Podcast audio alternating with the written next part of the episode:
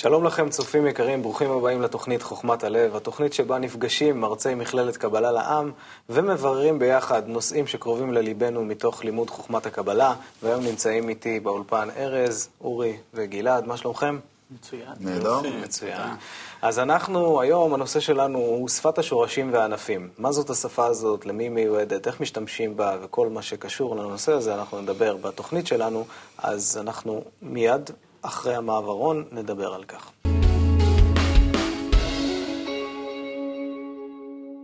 אז בואו נתחיל קודם כל בציטוט קצר מבעל הסולם, ברשותכם, והוא אומר כך: ולפיכך מצאו להם חכמי הקבלה אוצר של מילים, ערוך ומפורש לעיניהם, די ומספיק לבחינת שפה מדוברת ביניהם, המצוינת להפליא, שיוכלו להישא ולהיתן זה עם זה בשורשים הרוחניים שבעולמות העליונים.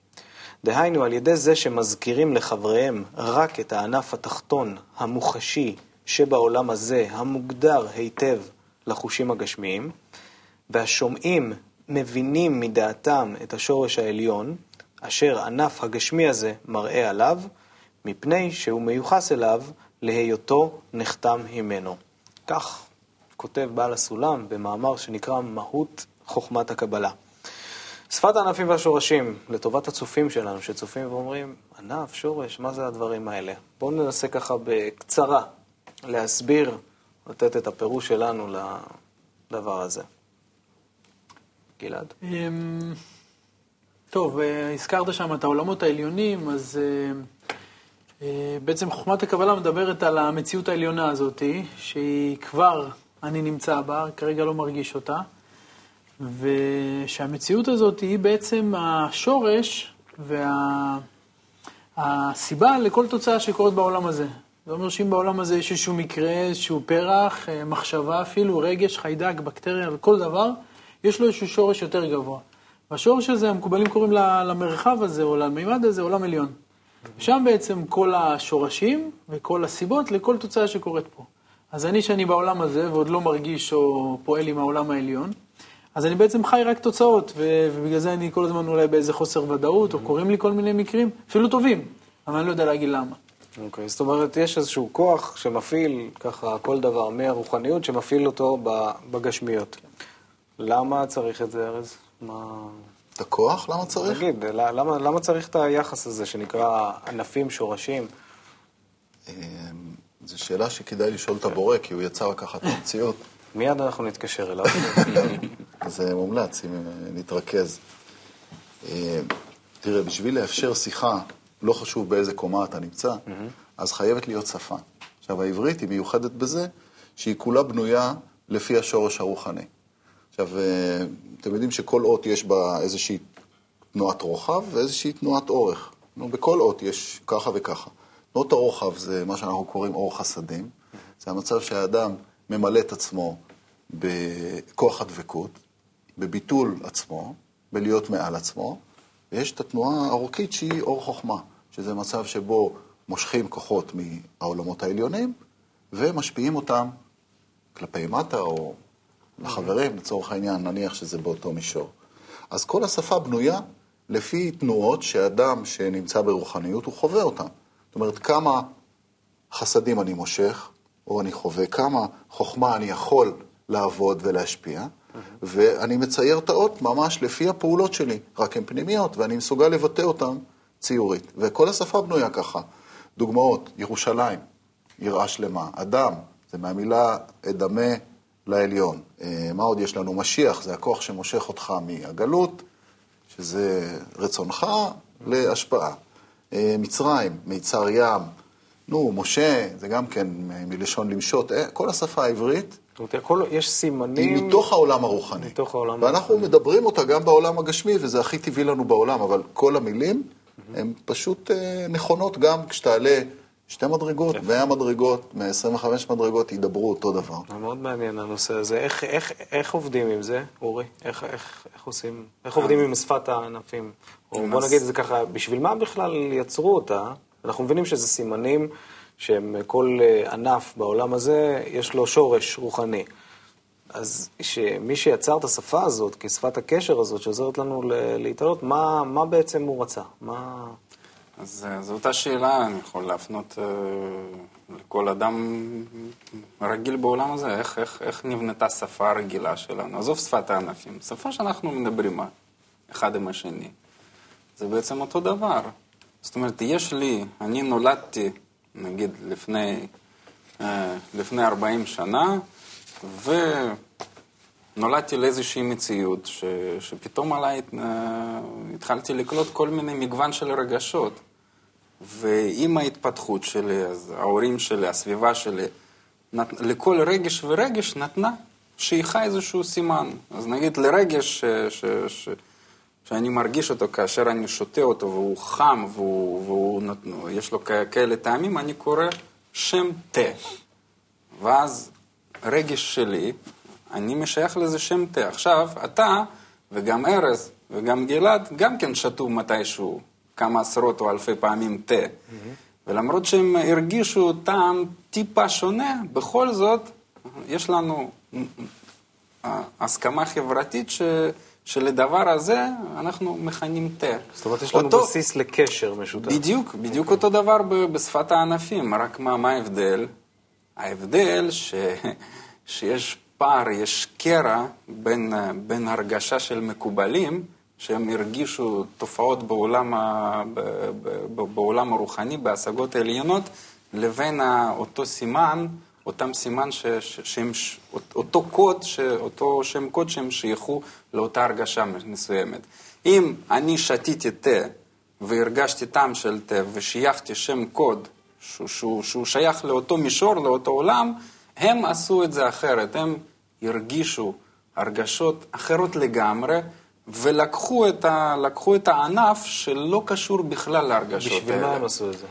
בשביל שיהיה להם תקשורת. להם כל, תקשורת, אחד עם השני. כן, כמובן. כי אם אני, כי מקובל, נגיד, אומר, אני לוקח כוס ספל ושותה תה, והם התכוונו להרגשה, אחר, להרגשה אחרת לגמרי, אז מי שמבין, אז, אז מבין, הוא מיד מתרגם את המשפט הזה לשפת הרגשות אחרת. עכשיו, יש בעיה אחרת. נגיד, אם אני, שלא נמצא בהשגה שלהם ובעולם שלהם... מה עושים? אני קורא, ואז מה, אני כמו חמור, לא... אני מתרגם את זה מיד ל... אותן פעולות, אותן הרגשות שהם התכוונו, אני מיד מגשם ומתרגם לעולם הרגיל שלי. אז מה פה יצא? אז מה עושים? פה, אז פה יש בעיה. מצד אחד בעיה, מצד, מצד שני לא. או שאני עושה, כמו שבצורה אוטומטית מתרגם את זה לדברים גשמיים, או, ש... או שאני אומר, אוקיי, אני לא מבין, אני לא מרגיש בינתיים מה שכתוב כאן, אבל אני רוצה גם להרגיש, להגיע לאותה הרגשה, כמו שמרגישים אותם אנשים שקוראים ומיד מרגישים, מרגישים תופעות אחרות לגמרי. ואז כאשר אני, כאשר אני מפעיל את הרצון שלי, ו, ופוגש אותו עם אותו טקסט שאין לי שמץ של מושג על מה כתוב, mm-hmm. אז הוא מעורר כוח מאוד מיוחד שלאט לאט מקרב אותי, רצון שלי, לאותה הרגשה אמיתית. ואני עובר תהליך וכן, מגיע להרגשה. יופי. בעצם, אה, אז אנחנו מבינים עכשיו שקודם כל שפת הענפים והשורשים משמשת את המקובלים לתקשר אחד עם השני על המחקר שלהם. ודבר שני, היא עוזרת לנו, הקטנים שנמצאים, שרוצים, משתוקקים להגיע לאותן תחושות, הרגשות, השגות שהם אה, הגיעו אליהם, בעצם משתמשים גם כן בשפה הזאת. מעברון קצר, ואנחנו מיד ממשיכים.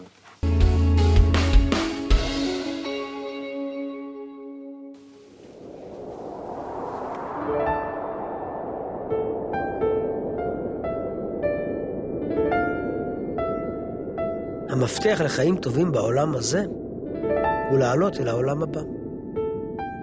הרב מיכאל לייטמן.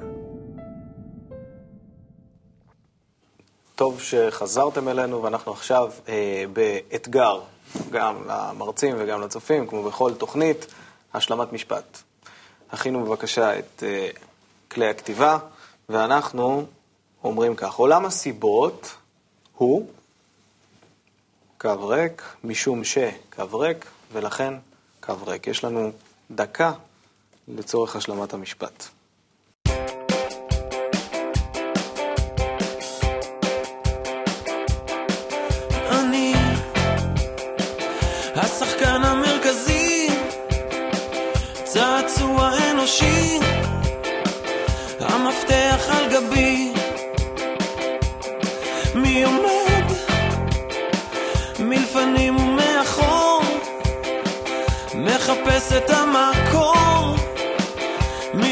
על הכפתור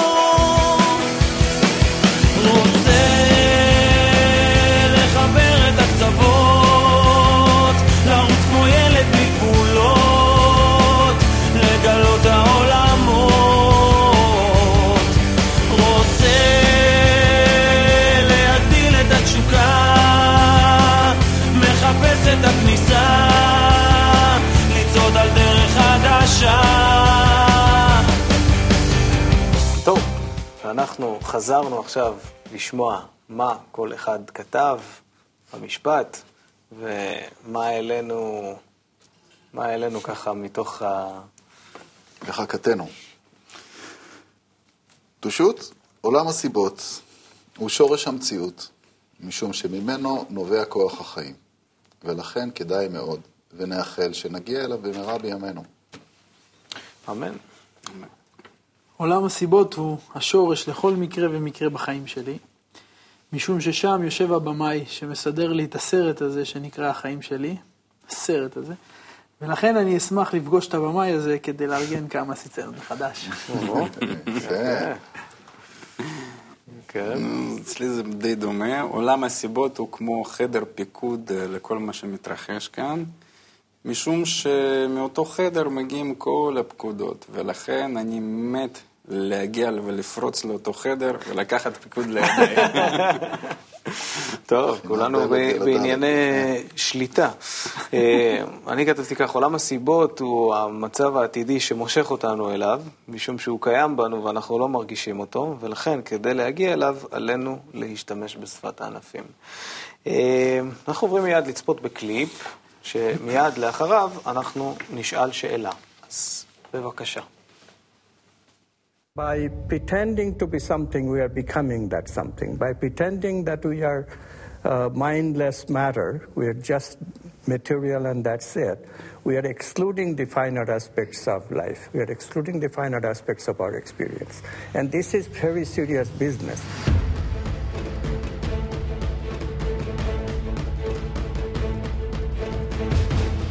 If you take Darwinian theory, which says that we're in a competition and we have to compare each other as to where we fit, and you mix that with a Newtonian vision from physics that the primacy of the universe is found in the physical structure. And then you put those two together and you say, well, how do you know where you fit in the Darwinian world? And the answer is, how much material do you own? And so, evolution of humanity since Newtonian times was to extract the material from the planet so that we could have possessions. And that the possessions then were a reflection of where we stand in the hierarchy. If you are very low in the hierarchy of human life, you have nothing. If you're very high in the hierarchy of human life, you have money and possessions and houses and toys and all these things. So then you say, well, then who suffers from all this? Well, there's great suffering at every level, whether suffering in the physical planet or in the human civilization, there's suffering all over. In order for me as a human to prove my hierarchy, I have to extract the material from the planet. So what do I do? I mine the planet. I rape the planet of all of its possessions so that I could hold in my hand this chunk of gold and say, see how much I am worth. Where is your gold? תודה שחזרתם אלינו. הקליפ הזה לקוח מתוך סרט שנקרא Crossroads, ומה, איך, אני ניסיתי לחשוב גם. בואו ננסה ביחד לענות על הקשר במה שדיברנו, על עולם הסיבות, עולם התוצאות, שורשים ענפים. איך זה מתחבר, מה, שדיבר, מה שהוא דיבר שם בקליפ, על uh, משאבים של כדור הארץ שמשתמשים בהם וכן הלאה, בעיות שנתקלים בהם. טוב, זה בדיוק אה, מבטא את, ה... את התוצאה שהתחילה ממטרת הבריאה, שהיא הייתה בעצם לתת לנו את כל ההטבה, לתת לנו את כל הטוב, לתת לנו את תכונת ההשפעה. ומזה נוצר רצון לקבל, החומר לקבל את ההנאה ותענוג. ואנחנו עכשיו, בדור הזה, מה שבעל הסולם קורא לו הדור האחרון, אנחנו ההתהוות של שיא הרצון לקבל הזה. וכמו שאנחנו רואים, גם הסרט ממחיש את זה די טוב, ככה מעורר את הנקודה הזאת, שהרצון כבר כזה גס, כזה, כזה עכור, כזה רוצה הכל. וכמו שהוא אמר, הזהב שלי יותר גדול, ו- וכל אחד עם הרצון שלי היותר גדול, ואפילו כבר משוויץ ומוציא אותו החוצה. אבל עכשיו מתחיל להתגלות שאין מילוי, שיש משהו מעבר לזה, שיש פה איזושהי סיבה יותר גבוהה, יש מטרה יותר גבוהה מסתם להשיג, ולי ולי ולי. יש משהו יותר גבוה. זאת אומרת, יש תוצאות יותר אה, נעלות ממה שהרצון עד, עד היום רוצה להשיג. ככה בהתפתחות. מעניין. אורי? אה, די קשה ככה להוסיף משהו, אבל אה, באמת, ה- כאילו אני חושב, אוקיי, אז, אה, אז בסדר, אז רצון לקבל הגיע ל... מיצה את עצמו ברמה הזאת. אנחנו כן חושבים שאנחנו הכי גדולים פה במציאות, שאנחנו מעל הטבע, ש... שאפשר אה, לנצל את, אה, את הכדור הקטן שלנו, להוציא הכל ובלי להתחשב, אה, בלי לחשוב מה, מה יהיו התוצאות. ו... ואנחנו פשוט אפילו לא מודעים עד כמה שאנחנו מנוהלים על ידי אותו טבע ש... שחושבים אפילו שמנצלים אותו. האמת היא, אני חושב, אני חושב אחרת. אם, אם נגיד אה, פתאום היו נותנים לנו רצון ל... ל... לטבע, בוא נגיד ככה, לכבוש, או ל... כמו, כמו שאני אמרתי, אני רוצה להגיע לחדר פיקוד. אבל אם הרצון שלי כמו האגואיסטי רגיל, להגיע לחדר, תארו לעצמכם אם לי, לאגואיסט קטן, נותנים להגיע לחדר שיהיה פיקוד. לי יותר זהב. שחדר חדר הפיקוד חוזר אצלך כמוטיב... אה, כן, נו נגיד לעולם הסיבות. זאת אומרת, לא, אני, אגואיסט בריא, אז אני רוצה, מס- די לי לנצל את הטבע הקטן הזה, כדור הארץ, אה, מכרות ו- ואורניום ו- ונפט ו- והכול. אני רוצה לנצל מכרות הרוחניות, את הבורא עצמו. שהבורא כאילו. יעבוד בשבילי. שהבורא יעבוד בשבילי, מה... אז כאן, וחדר הפיקוד הזה זה עולם הסיבות. זאת אומרת שהוא בעצם מנהל אותנו. בדיוק, אז זה, זה, זה. זה, זה כל הקטע, ש, שלא ייתנו לנו אפילו להתקרב לאותו חדר פיקוד אם אנחנו לא נתחיל לשנות את עצמנו לכיוון להיות דומים למי שיושב באותו חדר. אני רוצה לשאול בהמשך לזה, ארז, אם אנחנו, בעולם שלנו יש תוצאות, אתה, גם אני מכיר אותך, אתה איש מאוד פרקטי ריאלי, יש דברים שתופסים אותם, לוקחים אותם, עובדים איתם. בעולם שלנו, אתה טייס בעצמך, הטסנו חלליות אה, גם לזה, אנחנו באמת יכולים לעשות הרבה מאוד דברים. למה לא בעולם הזה של התוצאות שלנו, אנחנו בכל זאת יכולים להגיע ל... לרווחה, ל... הגענו לרווחה, תראה איזה אולפן יפה יש לנו. נכון, אז מה... יש פה, נו, אנחנו לומדים, ומי שלומד זוכה לדעת שעולם הסיבות הגדיל את הרצון למלוא גודלו, כמו שאמר גלעד. ובמלוא גודלו קורים שני דברים. א', הוא מתחיל לאבד מהטעם של המילוי, כי כמו כל דבר, אחרי שהיית בו, אז הוא כבר לא אותו דבר, אבל זה כבר מלוא הגודל, זאת אומרת, אין עוד קומה למלא. וזה מכניס את כל האנושות לתסכול מאוד גדול, ואתה רואה שהאנושות ב, נו, בחוויה לא טובה. לא ניצור מצב רוח רע, אבל תציצו בוויינט.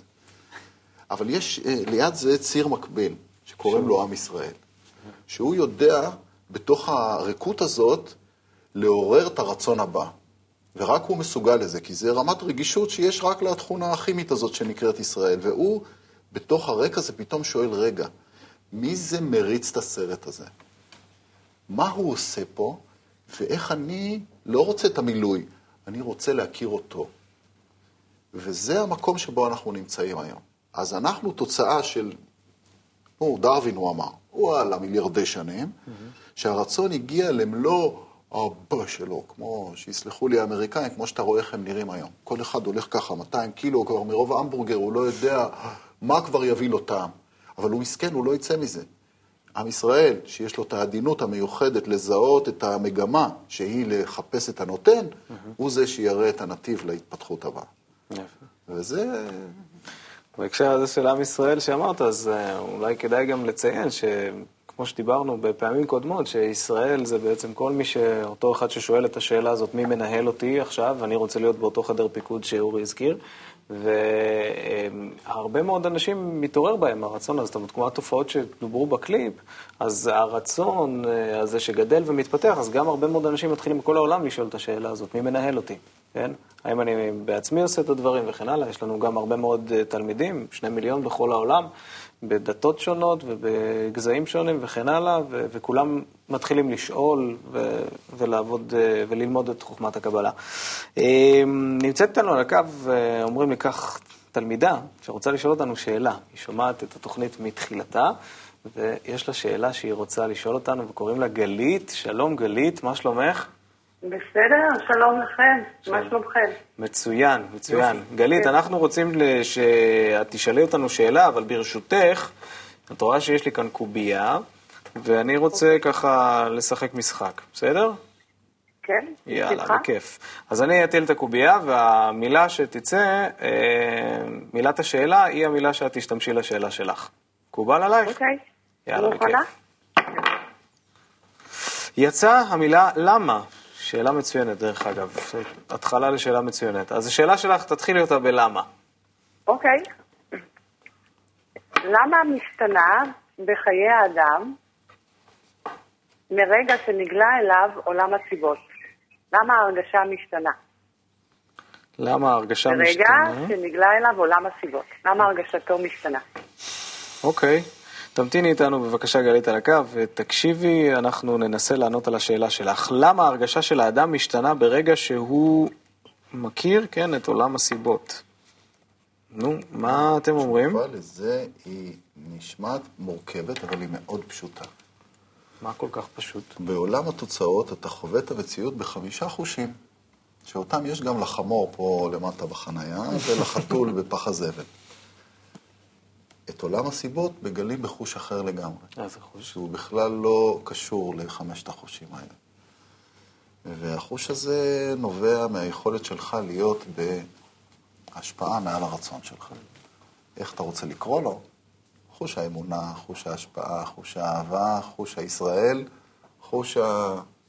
מסך ואור חוזר. חוש חש. אז כשאתה קונה חוש חדש, נו, יש בו הרגשה אחרת. איזה הרגשה? טעמו וראו כי טוב השם. מי שלא טעם, אי אפשר להסביר לו. כדאי. למה אי אפשר להרגיש את ה... או באמת, למה, למה ההרגשה הזאת היא, היא משתנה ככה?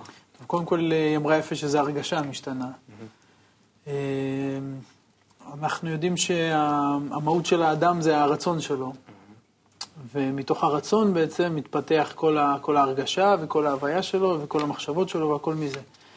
ואדם שלומד חוכמת הקבלה ומשיג את השורש, את העולם העליון, הוא בעצם מגלה רצון, אה, רצון עבה יותר מצד אחד, ומצד שני, רצון מתוקן יותר. רצון מתוקן יותר זה בעצם שינוי של כוונה, כמו שאורי אמר, אה, מסך ו- ואור חוזר, או להלביש מסך, או לשנות את הכוונה על השימוש ברצון שלי.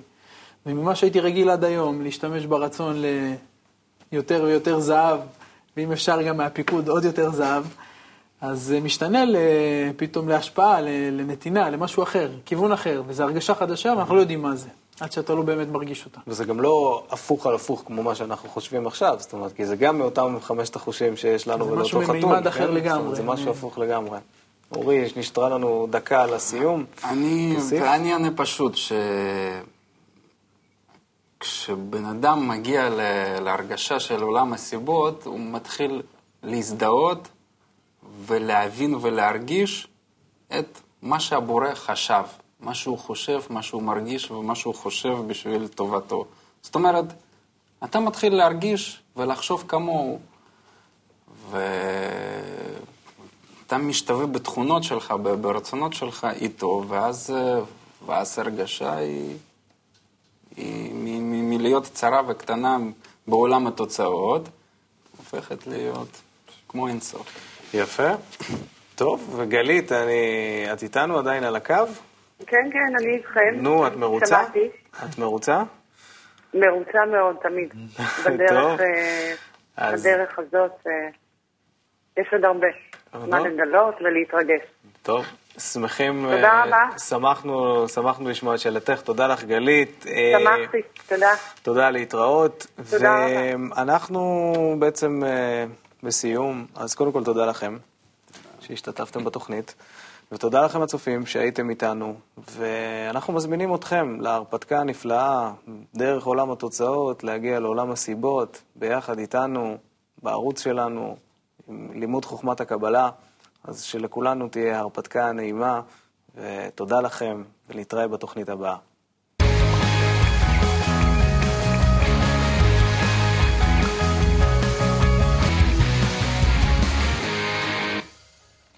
שלום לכם וברוכים הבאים לתוכנית חוכמת הלב, התוכנית שבה נפגוש את תלמידי מכללת קבלה לעם ונברר מושגים ונושאים מתוך חוכמת הקבלה, ונמצאים איתנו היום אמי, אלן, איב ושלווה, מה שלומכם? בסדר.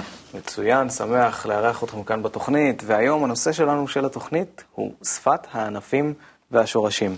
שפת הענפים והשורשים זו שפה מאוד מיוחדת, שמשתמשים בה מקובלים כדי לתאר את הכוחות שנמצאים בעולם הרוחני ואת היחסים ביניהם, ואנחנו נתחיל עם קליפ קצר בנושא הזה, ומכם אני מבקש לסכם כמה נקודות, נקודה או כמה נקודות מתוך הקליפ, מה שאתם מצליחים לתפוס. מתאים? אחרי זה אנחנו נדבר על זה. אז בואו נספה בבקשה בקליפ. 60 שניות על קבלה. והפעם על עולם השורשים והענפים. המציאות שלנו מחולקת לשני רבדים, רוחניות וגשמיות. בעולם שלנו אנו רואים הרבה מאוד תופעות ואובייקטים כמו אדם וכלב, עציץ ובית, אך למעשה אלו רק ענפים של השורשים הרוחניים שמפעילים כל אחד ואחד מהם, אחראים על כל מחשבה ועל כל פעולה של כל אחד מהענפים. הדבר מאוד דומה למסך מחשב. נניח שזהו מסך מחשב, ובמסך אני רואה אדם, וכלב, ועציץ, ובית, אך למעשה לכל אחד מהם יש שורת קוד שמפעילה אותו. ואם אני ארצה עכשיו לשנות כל אחד מהדברים שנגלים במסך המחשב בצורה חיצונית, אני אהיה חייב ללכת אל הסיבה שלו, אל שורת הקוד ולשנות בה. ולכן, יש אמנם אנשים שחוקרים את העולם הגשמי, העולם שלנו, את האובייקטים שבו ואת היחסים שביניהם ואת החוקיות שביניהם, והם נקראים מדענים או חוקרי הטבע. אך אלו שמשיגים כבר את המציאות הרוחנית ורוצים להשיג את הסיבות כי הם רוצים להגיע לשליטה במה שקיים במציאות הגשמית, הם נקראים כבר מקובלים. והם מתארים את הכוחות שהם מגלים ואת היחסים ביניהם ואיך כל הכוחות הללו מפעילים את כל המציאות של הענפים במה שמכונה ספרי קבלה. כל ספרי הקבלה הם אך ורק תיאורים של המציאות הרוחנית, שאותם מקובלים משיגים בפנימיות שלהם. הסוף. הסוף וההתחלה שלנו. נו, בואו נשמע מה סיכמתם. נתחיל איתך, איב? כן, אה, אני הבנתי שאנחנו עולם גשמי, ושהעולם שלנו זו תוצאה של אה, סיבה, והסיבה נמצאת בעולם הרוחני. אוקיי. יפה. שלווה? כמה דברים שרשמתי פה לעצמי. האובייקטים והתופעות שאנחנו רואים בעולם שלנו, עולם הענפים, מופעלים על ידי שורשים בעולם הרוחני. אוקיי. אלן? אני סיכמתי שכדי לשנות משהו בכלל בעולם שלנו, צריך קודם כל לעלות לעולם הסיבות או שורשים. רק משם אפשר לשנות את הדברים בעולם הגשמי. צריך לעלות לרמה גבוהה יותר. כן, נכון. בעזרת אוקיי. המאור המחזיר למוטה. יפה. אמי? קודם כל, ממש אהבתי איך שציירו את המקובלתם, שאני גם אשים כזאת מצנפת. ואני הבנתי שהמקובלים שחוקרים את המציאות בעצם, הרוחנית, אה, או את עולם השורשים, הם מתארים בספרים את הקשר ביניהם ואת הכוחות הרוחניים שעובדים. יפה, יפה מאוד. אה, אז באמת, יש, אנחנו יודעים שיש מציאות של שורשים ויש מציאות של ענפים או סיבות ותוצאות. בואו נראה מה בעל הסולם כותב על זה, על השפה שמתארת את, ה, את היחסים האלה בין הענפים, לשור, בין הענפים לשורשים, הוא אומר כך: ולפיכך מצאו להם חכמי הקבלה אוצר של מילים, ערוך ומפורש לפ- לעיניהם, די ומספיק לבחינת שפה מדוברת ביניהם, המצוינה להפליא. שיוכלו להישא וליתן זה עם זה בשורשים הרוחניים שבעולמות העליונים. דהיינו, על ידי זה שמזכירים לחבריהם רק את הענף התחתון המוחשי שבעולם הזה, המוגדר היטב לחושים הגשמיים, והשומעים מבינים מדעתם את השורש העליון, אשר ענף הגשמי הזה מראה עליו, מפני שהוא מיוחס אליו להיותו נחתם ממנו. כך כותב בעל הסולם אה, במהותה של חוכמת הקבלה על, אה, על השפה המיוחדת הזאת שנקראת אה, שפת השורשים והענפים. אז בואו ביחד ננסה לראות איך הדבר הזה הולך, השפה הזאת בעולם, בדרך הרוחנית. בואו נראה איך, איך זה עובד. אז אנחנו נפתח עם שני סיפורים שאני מניח שכולנו מכירים אותם, שהם בעצם, בשפת הענפים, הם מתארים תהליכים פנימיים בתוך האדם שהוא עובר בדרך ההתפתחות הרוחנית שלו. אה, סיפור יציאת מצרים, אתם מכירים? כן, כולם מכירים, נכון? יופי. בואו ננסה ככה לרענן את הזיכרון ב... ב... ב... ב... ב... ב... בתהליך הסיפורי שקורה שם, ברמה הפשוטה, כן? זאת אומרת, מה, מה אתם זוכרים משם? כמו שלמדנו בבית ספר העממי, ככה, מה, מה הסיפור? על מה זה מספר? יציאת מצרים. היה איזה רגע ש... בני ישראל רצו לברוח ממצרים, ושפרעה אישר להם, וברגע האחרון הם לקחו את כל המצות שהיו להם שם, כן. ויצאו ממצרים דרך הים, ואחרי שכל בני ישראל אה, עברו את ים סוף, אז כל הפרעונים אה, טבעו. איך היה להם בהתחלה? טוב, רע, היה כל מיני סיפורים שם, נכון? מה אתם זוכרים? בואו ננסה להיזכר. היה להם טוב בעבדות. היה להם טוב. הם רצו לחזור באיזשהו שלב בחזרה לשם. כן. רגילים לעבדות הזו. פרעה נתן להם תנאים טובים, כן? עשה להם ככה ערים מיוחדות, ששם הם גרו, היה שם פנטהאוזים, לא יודע מה, כל מיני כאלה דברים, כן? מה, מה היה עוד שם בסיפור הזה? היה את משה. היה את משה, נכון. שבעצם הוא היה... שהוא התחיל בתיבה שם, ביום, נכון? כן? שהוא היה, נקרא לזה מנהיג של העם היהודי באותו, באותם זמנים, והוא כן. בעצם הוציא אותם ממצרים. הוא הוציא אותם ממצרים, כן. מה עוד היה שם? אתם זוכרים עוד דברים? היה גם מכות שם, לא? איזה צפרדעים, הרבה, כל מיני נכון, איזה משהו כזה, כן. משהו מסר. טוב, אז, אה, אז באמת, אה, זה רובד מסוים של, ה, של הסיפור, כן? שככה אנחנו גדלנו ולמדנו, וככה לימדו אותנו. אה, וכשאנחנו מגיעים לחוכמת הקבלה, אז אנחנו לומדים שיש לסיפור הזה רובד פנימי, כן, שהוא מתאר תהליכים בהתפתחות של, ה, של האדם, שהוא מתפתח מבחינה רוחנית. אז מה זה, מה זה בואו בוא ננסה לברר, מה זה המושג הזה מבחינה פנימית, המושג שנקרא מצרים, מה זה אומר? זה בעצם האגו הכי גבוה שהיה באותה, באותם זמנים באנושות.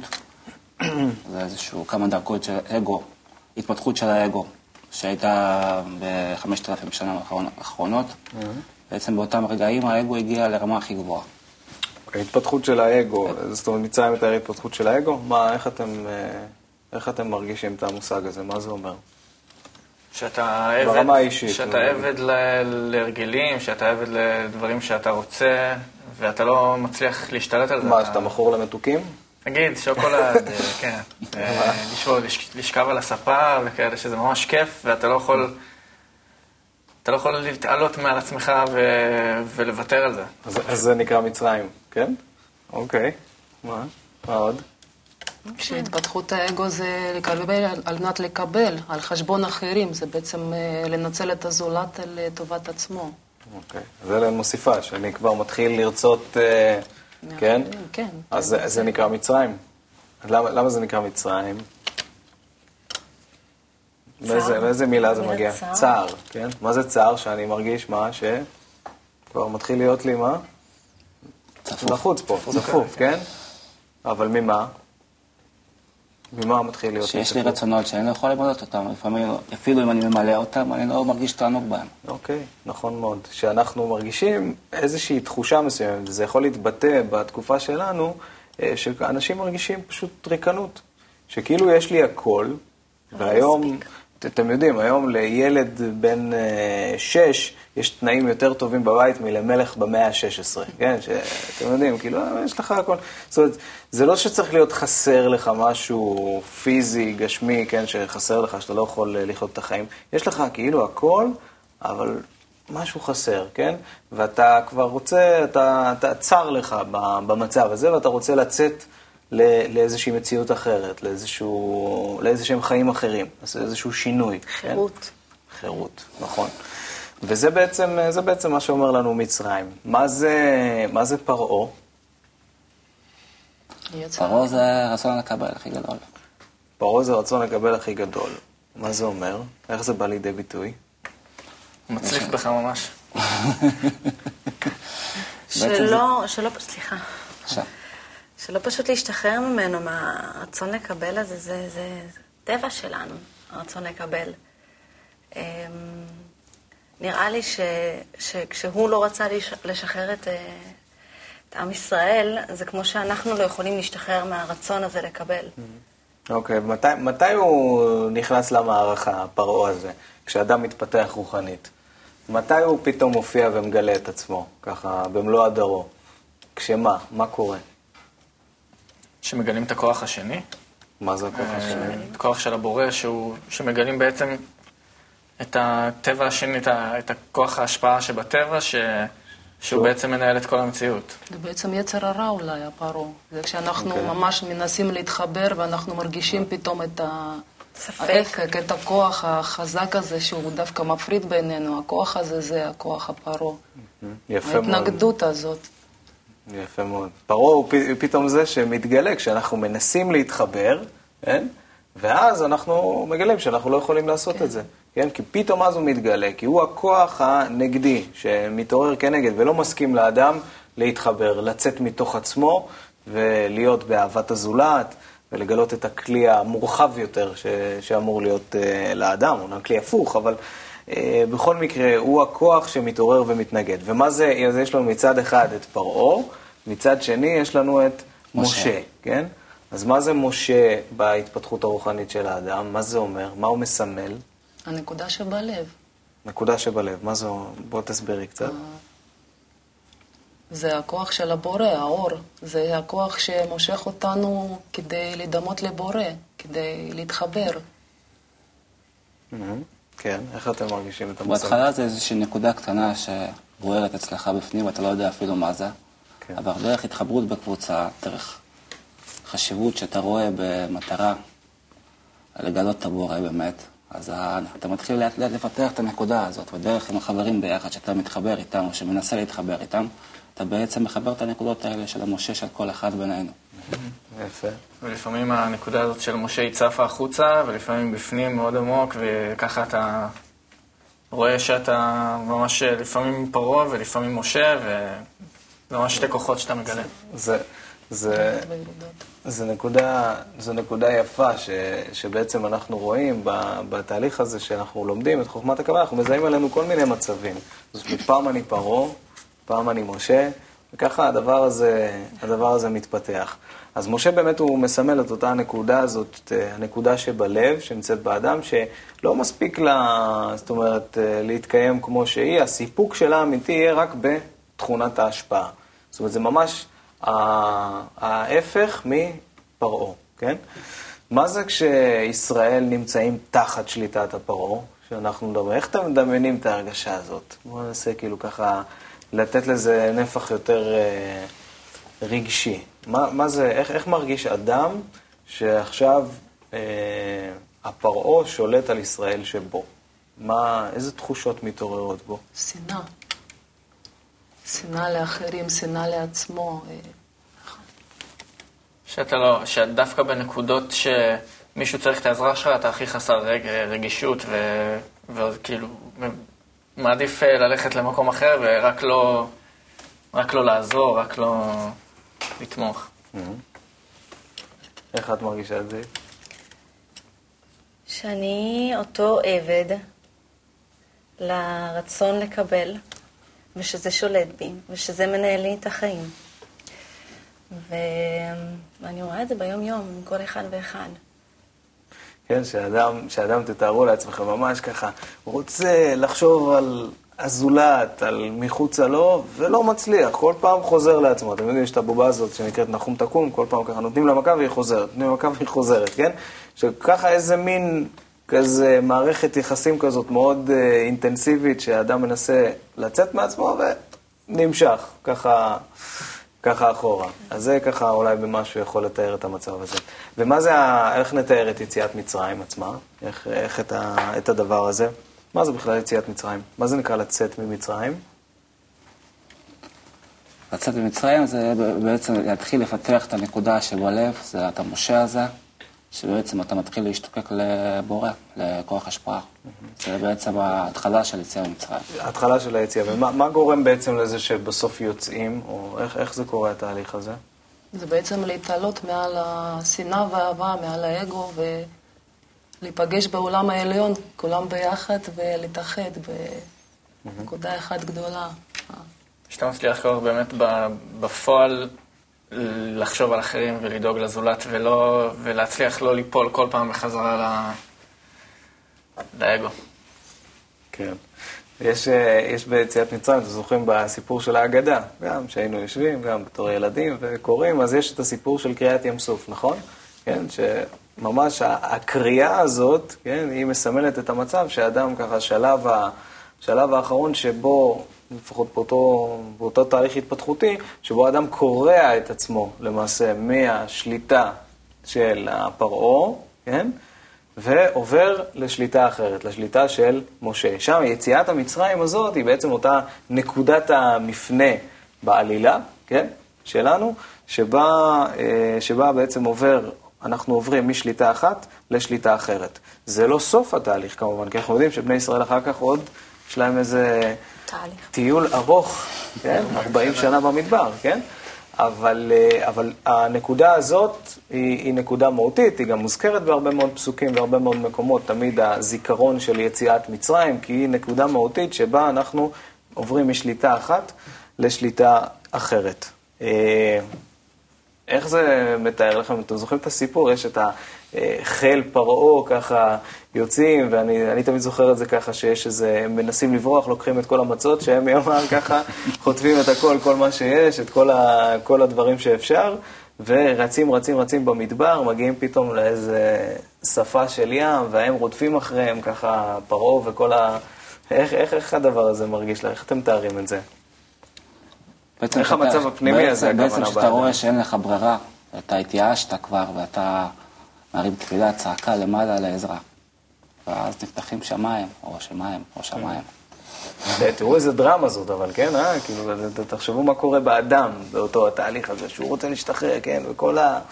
ככה... זה ממש כזה כמו שחרור אמיתי, אתה, אתה מוכן לקפוץ למים, אפילו יש סיכוי שתטבע, אבל פתאום אתה רואה ש, שאתה כן מסוגל, ש, שהכוח היחיד שיכול לעזור לך זה ההשפעה, זה הבורא בעצם.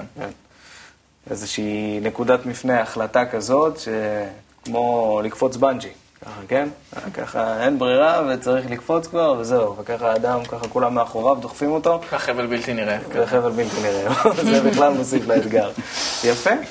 נו, יצאנו ממצרים בשעה טובה, עכשיו אנחנו פרעה מאחורינו, אבל עכשיו עומד בפני עם ישראל איזשהו עוד מצב מיוחד שנקרא מעמד הר סיני, כן? מה זה הדבר הזה? מה זה הר סיני? מה זה, מה זה מעמד הר סיני? בוא נאמר את זה ככה. מעמד הר סיני זה בעצם שדרך ההתחברות אחד עם השני אנחנו מתחילים להרגיש שנאה. זה בעצם, זה הטבע של היצר הרע בעצם שהבורא ברא בנו. וברגע שאנחנו מצליחים להתעלות מזה, מעל זה בעצם, כי השנאה נשארת באדם, אבל הוא פשוט מתעלה עליה, עובד על זה, מעל זה. ואנחנו מתחברים רק ברצונות להשפיע על הבורא, בעצם זה הר סיני וקבלת תורה. אוקיי. באמת זה המאור המחזיר המוטב שמגיע דרך הרצון הזה להתחבר מעל כל הדחייה, ובאמת שמגלים את הטבע האמיתי שלנו, אנחנו מקבלים את, ה... את התורה ומצליחים באמת לעלות על ההר. אלה, עם, מה... עם נקודה של משה. מה זה הר? ככה... הר סיני זה... מאיזה מילה זה מגיע? כל מיני הרהורים שקורים בתוך האדם בפנים. הרהורים, כן? זאת אומרת שמתחילים, הר זה מהרהורים, שאנחנו מתחילים אה, לחשוב, כן? לעשות בירורים פנימיים. בירורים פנימיים כלפי החיבור הזה, כן? האם זה טוב, לא טוב, יצליח, לא לא יצליח. נכון, כן? כמה שאני באמת לא רוצה את זה. אולי, אה, אולי נחזור לפרעה, כן? כן. אתם זוכרים גם מה היה נחזור שם. אחר כן, כך כשמשה עלה להר, מה היה שם? ביקשו לחזור. מה הם היה עשו? להם טוב בעבדות. מה היה שם? עשו פסל, עשו עגל הזהב, זוכרים? כן?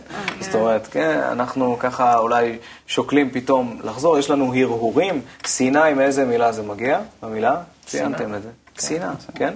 זה מגיע מהמילה שנאה, ושנאה הכוונה היא לחוסר חיבור, חוסר חיבור, חוסר קשר בין בני ישראל, כן, שהם כל אותם הנקודות שבלב שאנחנו מדברים עליהם, שהם מנסים להתחבר ומגלים את הפער הזה. הפער הזה נקרא, נקרא השנאה שהם, אה, שהם מגלים. ובאמת, מתחת, אה, מתחת להר נכתב שויחן ישראל תחת ההר, כן, ויחן מלשון חונה, כן, תחת ההר כאיש אחד בלב אחד. בואו ננסה לתאר את המצב הזה. מה זה המצב הפנימי הזה באדם? או בעם? הרגשה שאין אין גבולות בינינו, שאנחנו ממש אה, נמצאים בענן של אהבה כזאת, אה, מעל כל ההבדלים בינינו, הרגילים, שהוא, יש לו תכונות מסוימות, לי יש אופי אחר, הדברים שאנחנו אוהבים הם בטוח לא אותם דברים, אבל מעל זה אנחנו מצליחים להחזיק בינינו את, ה, את הקשר, את האהבה. מה זה לב? כאיש אחד בלב אחד. מה זה לב? להיות ברצון אחד. רצון. להתחברות לבורא, לגילוי בורא. בעצם זה כל אדם נשאר אותו אדם, בעצם הוא לא משתנה, רק משנה את הרצון שלו, בעצם מתחבר עם שאר, שאר החברים בקבוצה, בעם, ברצון הזה להתחברות לבורא. כן, שלב בחוכמת הקבלה זה בעצם רצון. אנחנו מדברים שוב על נושא של שפת השורשים והענפים. אז הלב, כן, זו לא אותה משאבה שנמצאת אצלנו בגוף, אנחנו לא מתכוונים לזה, אלא אה, בשפת הענפים והשורשים, לב זה נקרא רצון. הרצון שלנו, של עם ישראל, של מי שמשתוקק לגלות את הרוחניות, שמנסים להתחבר ככה בהר סיני, באותו המצב של ההרהורים, דווקא כשהם מתגלים, מנסים להתחבר כאיש אחד בלב אחד, להיות כמו רצון אחד, פשוט, כן? ואז, מה זה אומר שבמעמד הזה, מעמד הר סיני, הם קיבלו את התורה? מה זה הדבר הזה? קיבלו מאור? קיבלו את המאור. קיבלו את המאור, אוקיי. מה, איך זה מרגיש הדבר הזה, או מה זה אומר? המאור בעצם זה התיקון של הכלים. בעצם אה, הם הגיעו להתחברות. כל זה מה שהם ניסו לעשות ולא הצליחו, וגילו בעצם שנאה אחד לשני. אז דרך זה שהם הצליחו מעל זה ללכת, בעצם זה המאור. זה שהוא עוזר לך ללכת מעל כל ההבדלים בין אנשים, בין הנשים, גברים, לא משנה מה. כל אדם הוא שונה מהשני, ובעצם מזה באה שנאה. אז המאור בעצם נותן לנו להתחבר אחד עם השני, לא משנה מה. אני אוהב את הבן אדם, ולא משנה מה הוא, מה הוא אוהב ומה הוא לא אוהב. אני אוהב אותו פשוט הוא בן אדם. מה זה לקבל את התורה? איך זה מרגיש באדם? עוד לא הרגשתי את זה. ברגע שמנסים להתחבר ורואים שלא מסוגלים, ויש את הצעקה, מעלים את המן, ומקבלים את האור, האור אה, שמתקן אותנו סוף סוף. מה עושה האור הזה? מה הפעולה שלו, ש, ש, שפועל האור? מה, למה הוא גורם? משנה בך את הכוונה. כן, אה, על מנת להשפיע. כן, אתה רוצה להשפיע. אתה רוצה להתחבר. אתה כבר לא רואה את עצמך, אתה באמת מצליח להרגיש את מי שנמצא לידך. זאת אומרת, אפילו אם נלך גם לאדם הפשוט, זאת אומרת, זה שרוצה לעשות את השינוי הזה, כן? אז כשהוא מקבל את התורה, הוא מצליח לעשות את השינוי. ורק נוסיף על הדבר הזה, שהמעמד הזה הוא מאוד מיוחד, של מעמד של קבלת התורה, שהוא מעמד מאוד משמח, כן? כי האדם מקבל את, ה, את התענוג הכי גדול, כי תורה זה מלשון האור, כן? אור זה גם נקרא תענוג בחוכמת הקבלה. זאת אומרת, התענוג הכי גדול שקיים במציאות, כן? זאת אומרת, אתם יודעים בכלל שאומרים בחוכמת הקבלה, שאם ניקח את כל התענוגים בעולם הגשמי, כן? כל התענוגים שיש, נאסוף אותם, את כולם ביחד, הם בקושי יגרדו קצה קצהו של תענוג בעולם, בעולם הרוחני. מכל שכן, כשעם ישראל נמצא במעמד כזה מיוחד שמגלה מצד אחד פירוד, אבל מצד שני מקבל את תרופה, את, המק... את, ה... את המתנה, כן? את המתנה של מה שהוא צריך אה, לקבל. זה מאוד, אה, מאוד משמח. אה, ובאמת, יש לנו הזדמנות ואפשרות דרך הלימוד המאוד מיוחד הזה של חוכמת הקבלה בשימוש שפת הענפים, כן? שהם מרמזים לנו על השורשים, על אותם המצבים שאנחנו היינו בהם כעם ישראל.